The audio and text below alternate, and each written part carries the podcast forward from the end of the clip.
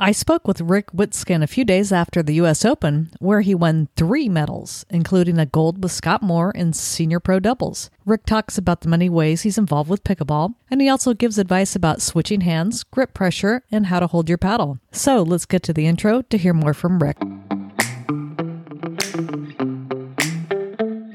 Welcome to the Pickleball Fire podcast, where it's all about pickleball.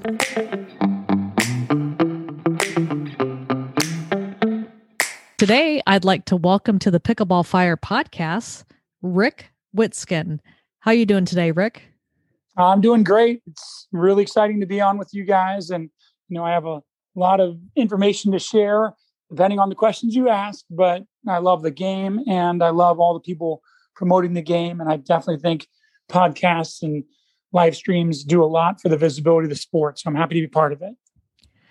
Great. Well, I know there's so many things that I want to talk to you about today, but I do always like to start off with somebody's origin story in pickleball in terms of how did you get started? Good question. About nine years ago, I had a tennis staff member named John Kristen who lives in Noblesville, Indiana, and he's a 4550 player, introduced me to the sport. And the moment I played, I was hooked. And I actually started more in singles than I did in doubles, which it's kind of re- reverse for most of the players we know. But my pickleball connection to ping pong, having played with my four brothers, you know, hours and hours and hours, I just felt a natural vibe to to get involved in a tennis ping pong sport mix. It was a no brainer. Now, you mentioned that you started playing singles at first. Was that because of your tennis background? Mm, yes and no. It was because my coworker in instructing tennis uh, introduced me, and he's a really fit 60 year old that wanted to play singles. And, you know, it, it, intrigued me for the fitness and the workout. So I didn't have to go to LA Fitness. I played singles pickleball. it was a substitute in the beginning. And then obviously the love of the game developed, and the rest is history. Now, which do you prefer playing now, doubles or singles? Boy, that's a loaded question. Coming out of the US Open and having 89 degree heat with insane humidity on the first day of the tournament, I thought I never wanted to play singles again. And I pretty much tapped out in the quarterfinals. But my singles results have probably been the best in my first year of pro senior. I turned 50 in January. So this is the first year I can play pro senior. And, you know, I've pretty much medaled in every event except US Open. And, you know, I would say singles is has had the best results, but I feel doubles and mixed doubles I enjoy equally at this point. And you had quite a run there at the US Open. Tell me a little bit about the results because I, I know you played with one of the first people that I ever interviewed on the podcast, Scott Moore. So, how'd you guys do? So, Scott and I, I believe this was our third or fourth tournament, and we didn't have incredible success. We'd medaled, but but just not incredible success in our first few tournaments. And you know, two tall guys that are used to being kind of the alpha players and maybe playing the odd side a little more took a little bit of a chemistry development. But you know, he believes in himself. I believe in ours in myself, and we believed in ourselves going into the tournament. So, you know, we just kind of started clicking at, at the right time. And I certainly know he's won a bazillion medals in his life and a lot of them at the US Open. So I wasn't worried about his confidence level when we got on the bigger stage. And, you know, having played tennis at a high level professionally and in front of large crowds and in stadiums, I really wanted to do well at what I consider the biggest term that I've played in, certainly at the pro senior level. And so we, you know, to think about us not losing a game, we had some good fortune along the way too, but we played good players and we just stayed the course and it just evolved match by match, better play, better play. And, and we were both pretty dialed in, locked in in that gold medal match. Now, you just mentioned that you are or, or were a professional tennis player. You played at a really high level. I, I think I read some against some of the players that, you know, you played against. Talk a little bit about that background. Yeah, I was really inspired by my role model and idol, Todd Witsken, my brother he was ranked top 40 in the world and he beat Jimmy Connors and John McEnroe and he was number one in doubles, beating you know all the top teams playing in the world championships. And so seeing him because he was seven years older than me, he died in uh, 1998, but he was seven years older than me, so I got to see him evolve into this incredible phenom in front of everybody. And it made me want to play tennis too. And, you know, winning state championships individually and as a team in Indiana, and then being a two-time All-American at University of Alabama, and having the intention of playing pro tennis for a long career. And I was ranked top 400 after six months of playing college. And you know, but my brother offered me a job to run, help run a indoor tennis facility and outdoor facility uh, in Indianapolis, and I chose to to go be with my role model and idol rather than continue on the tour. So I had a good run. He and I played some pro tournaments and did very well. And I'm thankful for the avenue of pro tennis that I took. But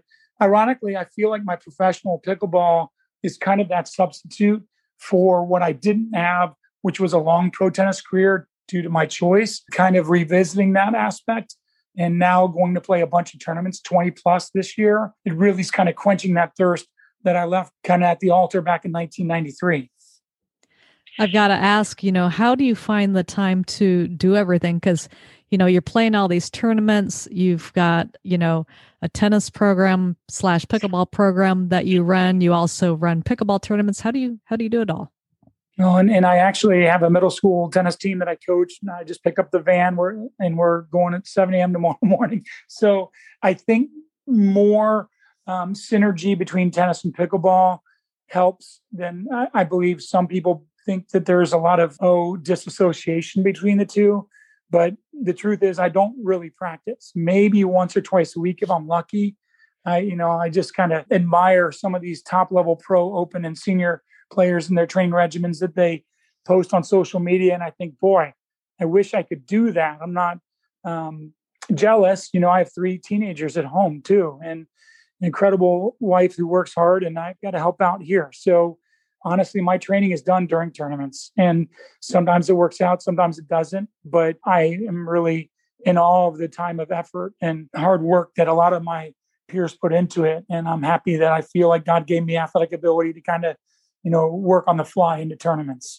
Now, did I did I read an article? I think I maybe saw it on Facebook, right? That you played at the U.S. Open here a few weeks ago, and then you jumped on a plane and went to Dallas, and then got yeah. on the court shortly thereafter. Tell me about that story. Oh boy, that was that was difficult because we actually had the um, bronze medal match in the morning for mixed doubles.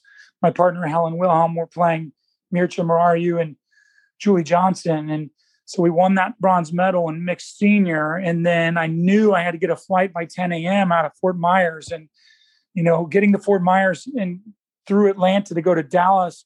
Well, the problem was in Atlanta, I actually missed my flight to Dallas. And this was a real frantic situation because I knew my tournament started at 5 p.m. in Dallas. And the next flight, uh, after I missed my flight, due to the fact that there were six flights out of Dallas into Atlanta, I don't want to ever go through the Dallas or the Atlanta airport again. But regardless, long story short, I got to Dallas. I had the Uber driver drive 100 miles an hour, and I got there literally in the nick of time, jumped on the court, and won a gold with Amy Yarbrough, who's a good friend and a fellow uh, clinician with me. And basically, the, the goal there would be to help her get her um, entry into the nationals. So that was all in the same day. And I really slept well that night, but I'm not sure I want to do it again.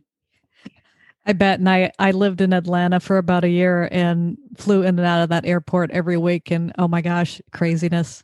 it really is. Six flights to the same city at the same time. I'm from Indianapolis. We don't have these problems. Absolutely. Yeah. So, anyways, back to the podcast here. I just wanted to ask you about two is that there's a upcoming tour stop. I think you're hosting the uh, APP tour event here in a couple weeks, right? Yeah, my wife and I are really, really excited to host this event. We were going to do it last year. Obviously, COVID hit. And, you know, quite frankly, we've got a very accommodating school system that I've been involved with for 21 years called Zionsville on the northwest side of Indianapolis. And we are going to transpose a bank of four tennis courts into eight uh, dedicated pickleball courts, along with eight more tennis courts that'll be 16 um, pickleball courts lined. So We've got about 400 participants. I was lucky to secure a, a title sponsor in SME Equity, and you know the I've been traveling all around the country to play these tournaments, and now that the APP tour, I'm playing in Cincinnati next weekend. Then I get to play obviously in my hometown and Zionsville and then Beer City in Michigan. It's nice to kind of have your car and go to these tournaments rather than try and hit all these connecting flights the right way. And so, what is it that you like about running tournaments? Good question. Well, you know, my a lot of my friends are on the pro pickleball circuit. I've gained a lot of friendships over the last eight years. I really like these these folks. Obviously, I'm hosting the tournament with Zane Navratil and Altaf Merchant, and before Zane and Altaf were a name, or even myself, we were training in Wisconsin with Dave Weinbach, and you know, kind of a foursome, just working together.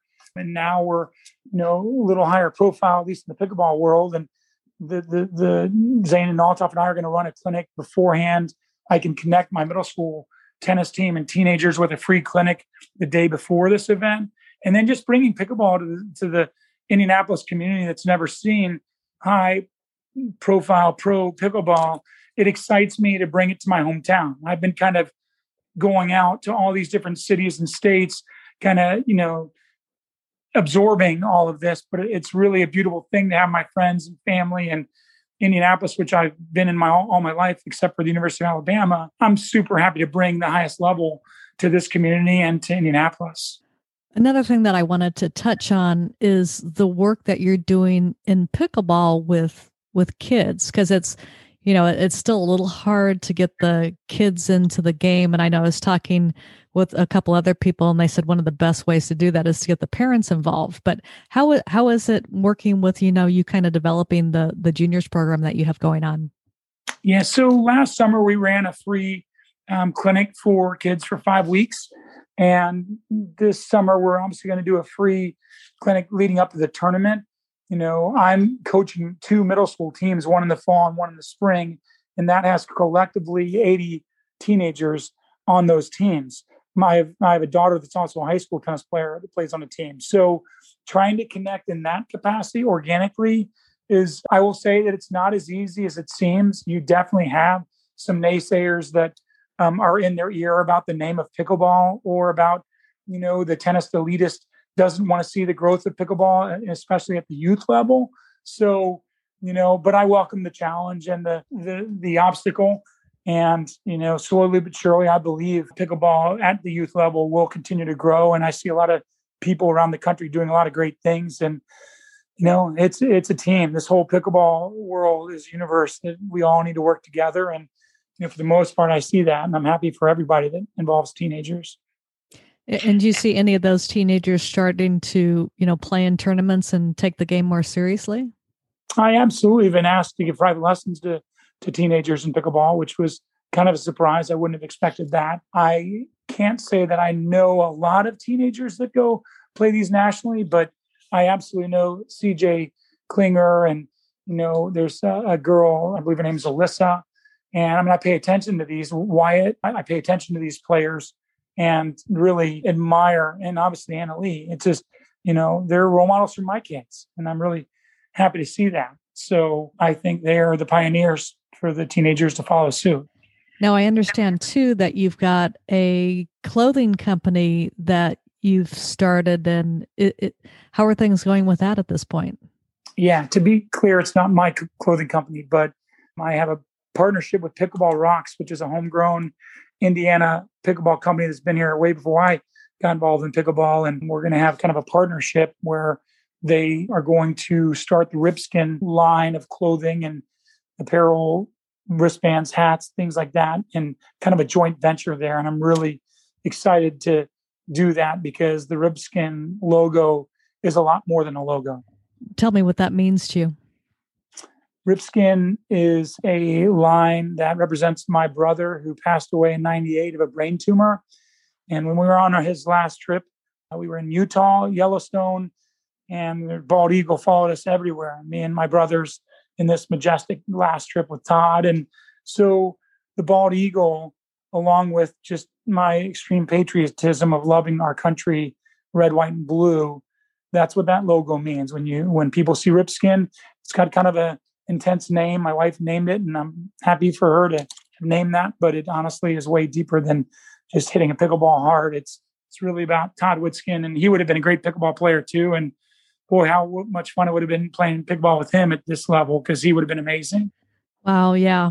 I'm so sorry about your brother, but I I love, you know, how you're keeping his memory alive there. Yeah.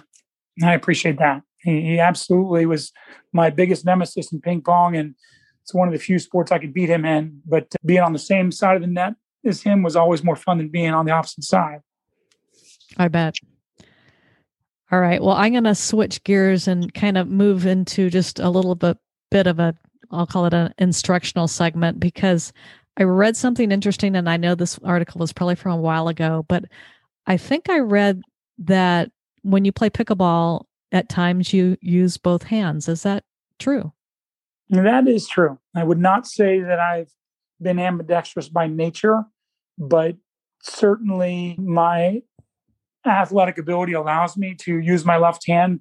Mm, you know, a lot of times in singles, when I'm really strung out on the on the backhand side, I feel the reach is, is greater. And then obviously when I'm pulled out on the odd side in doubles and I'm really off balance, I have a tendency to be able to use that. And then also on the overhead, if they lob over my backhand side, I'm blessed with some wingspan, and you know I just have uh, kind of a natural knack to want to switch. And you know I never did that in tennis, but I think with the a little bit lighter paddle and you know the the ball going a little slower in pickleball, it gives me time to react like that. And I will tell you, I have coached some students who aren't quite as mobile or have ambidextrous tendencies to use their non-dominant hands in difficult situations. That's really interesting. You know, I have a friend who is is great with using both hands also, and he he probably switches more frequently because he's a senior so you know we're all less mobile. But you know just in in thinking about that i mean do you do you do that in you know did you do that at the us open in any matches? Yeah in fact one was live streamed. I think my first match was scott moore we played the team of marius mitrofan and teen wen and they oddly continued to lob us. And when they lobbed down the middle over Scott, well, as uh, actually more over my backhand, I switched to the left hand, and you can see it on the live stream. I hit two forehand, left-handed overhands. But again, it's just kind of where, in the sense, sometimes I don't use it at all, and other times I use it a lot. I remember playing Tyson McGuffin in singles in the quarterfinals two years ago, the U.S. Open, and I remember switching to my left hand so many times because obviously he, he hits a ball on a dime and you know if i'm not using my left hand extension i'm getting passed so uh, against him i used it a lot and that wasn't in my game plan so it's more by feel and obvious need than it is structure I like that as a strategy, like you said. In some situations, it it definitely makes. One other thing I wanted to ask you about too is that I haven't really talked to anybody about how they grip the paddle and I think you were talking about kind of having a a variation in in your grip. Can you kind of describe, you know, what you teach or what you actually do? Yeah, you know, uh, ironically, I had a lesson today with the three five male player, and his right index. He's a right hand player. His right index finger knuckle was a little bit to the side. I call it the three o'clock grip or kind of an eastern grip.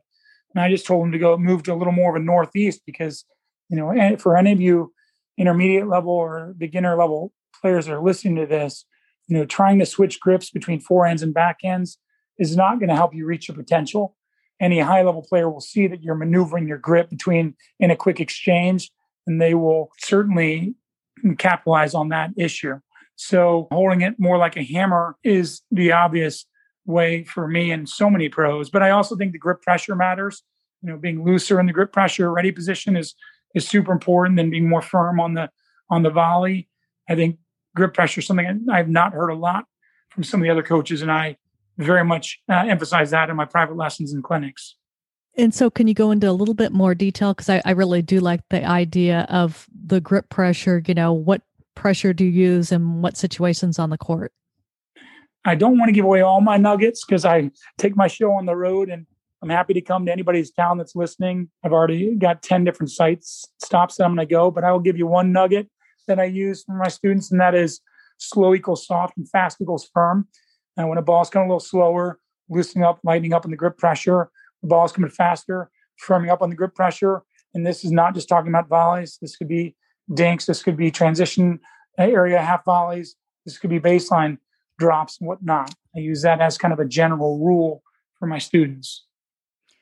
I do love love that nugget. And just since you mentioned it, talk a little bit about, you know, where you're teaching in the country or if somebody's interested in having you come out somewhere, where's the best place to get a hold of you? Yeah, so teamwitsken.com is my Facebook page. Or sorry, my, my email address. Team Tennis and Pickleball is my Facebook page. So they can re- reach out to rick at teamwitsken.com or the Facebook page, and I'm happy to communicate. I literally was setting up a clinic in Columbus, Indiana earlier this morning and went to San Antonio, Texas two weeks ago with Amy Yarbrough. I'm going to Gainesville in June. And then I'm also going to be going to Nashville. So multiple stops, and I'm working on a few others.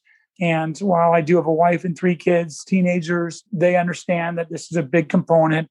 I love teaching as much as I love playing.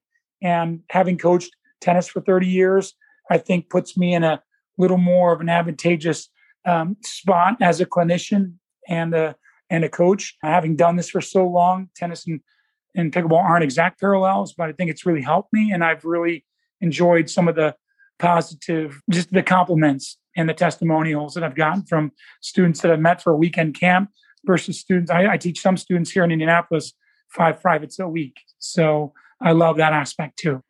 Perfect. Then I will go ahead and finish up today. I do always like to ask the professional players which pickleball paddle do you use and why? I use the Bantam XL Pro. And interestingly, before the US Open, I'd played doubles with the um, Tempest Wave. And because of the softer ball and the humid conditions, I switched to the Bantam XL, which is a little more of a stiff, firm paddle and it and it suited me quite well. So I'm a Paddletek sponsored player. I believe in their paddles. The Bantam XL Pro I love. And one other thing I wanted to mention is that you know this beautiful sport of pickleball brought me one of my best, not my very best friend, Altaf Merchant, who's a top 10, 15 male pro. He's 48. He and I played in the U.S. Open.